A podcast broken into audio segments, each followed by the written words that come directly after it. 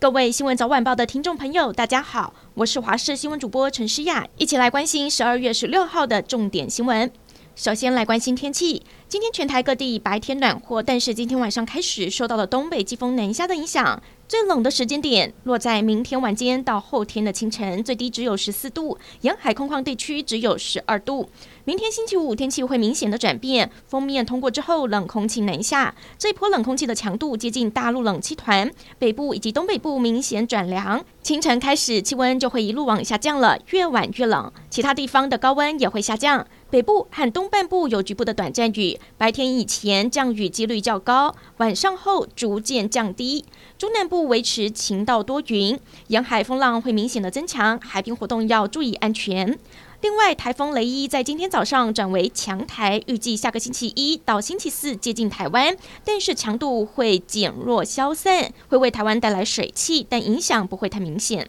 来关心疫情，台湾今天新增了一例的本土个案，是一名八十多岁的妇人，CT 值三十九点九，研判是旧案，框列了两个人相关疫调也在进行当中。另外，今天新增了十一例的境外入个案，其中案一六八七二曾经在柬埔寨确诊，康复之后回到台湾检验都是阴性，但却在桃园防疫旅馆爆发群聚感染回溯时验出了阳性。不过指挥中心认为复阳应该跟防疫旅馆群聚感染没有关系。系至于基因定序方面，台湾又发现了一例 Omicron 确诊个案，也是至今的第四例。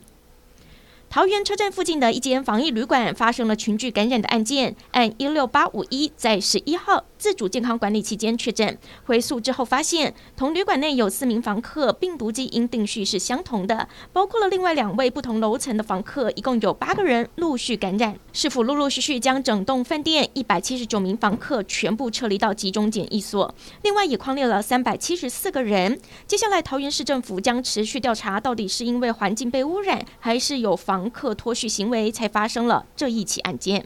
最近吃的喝的涨声不断，为了防范有不肖业者趁机哄抬物价，或是违法囤积，甚至是联合垄断，法务部成立了跨部会的物价联合稽查小组，要从下个星期开始，针对已经涨价还有指标性的连锁品牌业者，包括火锅店、素食店、特色料理餐厅，都被列入了第一波的稽查对象。如果有不合理的涨价，就会被查办。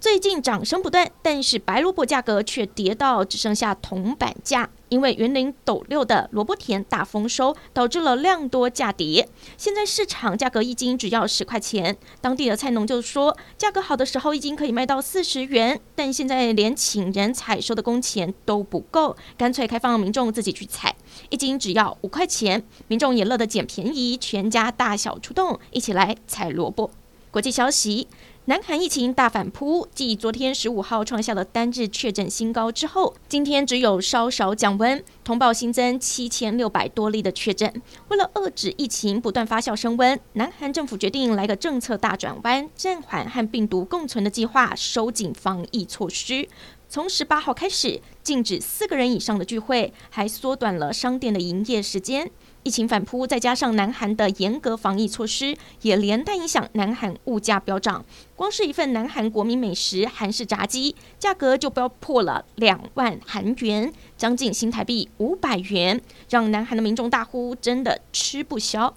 中国国家主席习近平和俄罗斯总统普丁十五号举行了视讯会议，已经是今年的第二次。两人同意要促进中俄双边关系，包括在经贸、能源还有对抗疫情上都要多方合作。习近平也和普丁约好，明年二月要在北京冬奥会面。两个人都说很期待。普丁甚至说，在台湾问题上坚定支持中国，反对任何势力利用台湾问题伤害中国利益。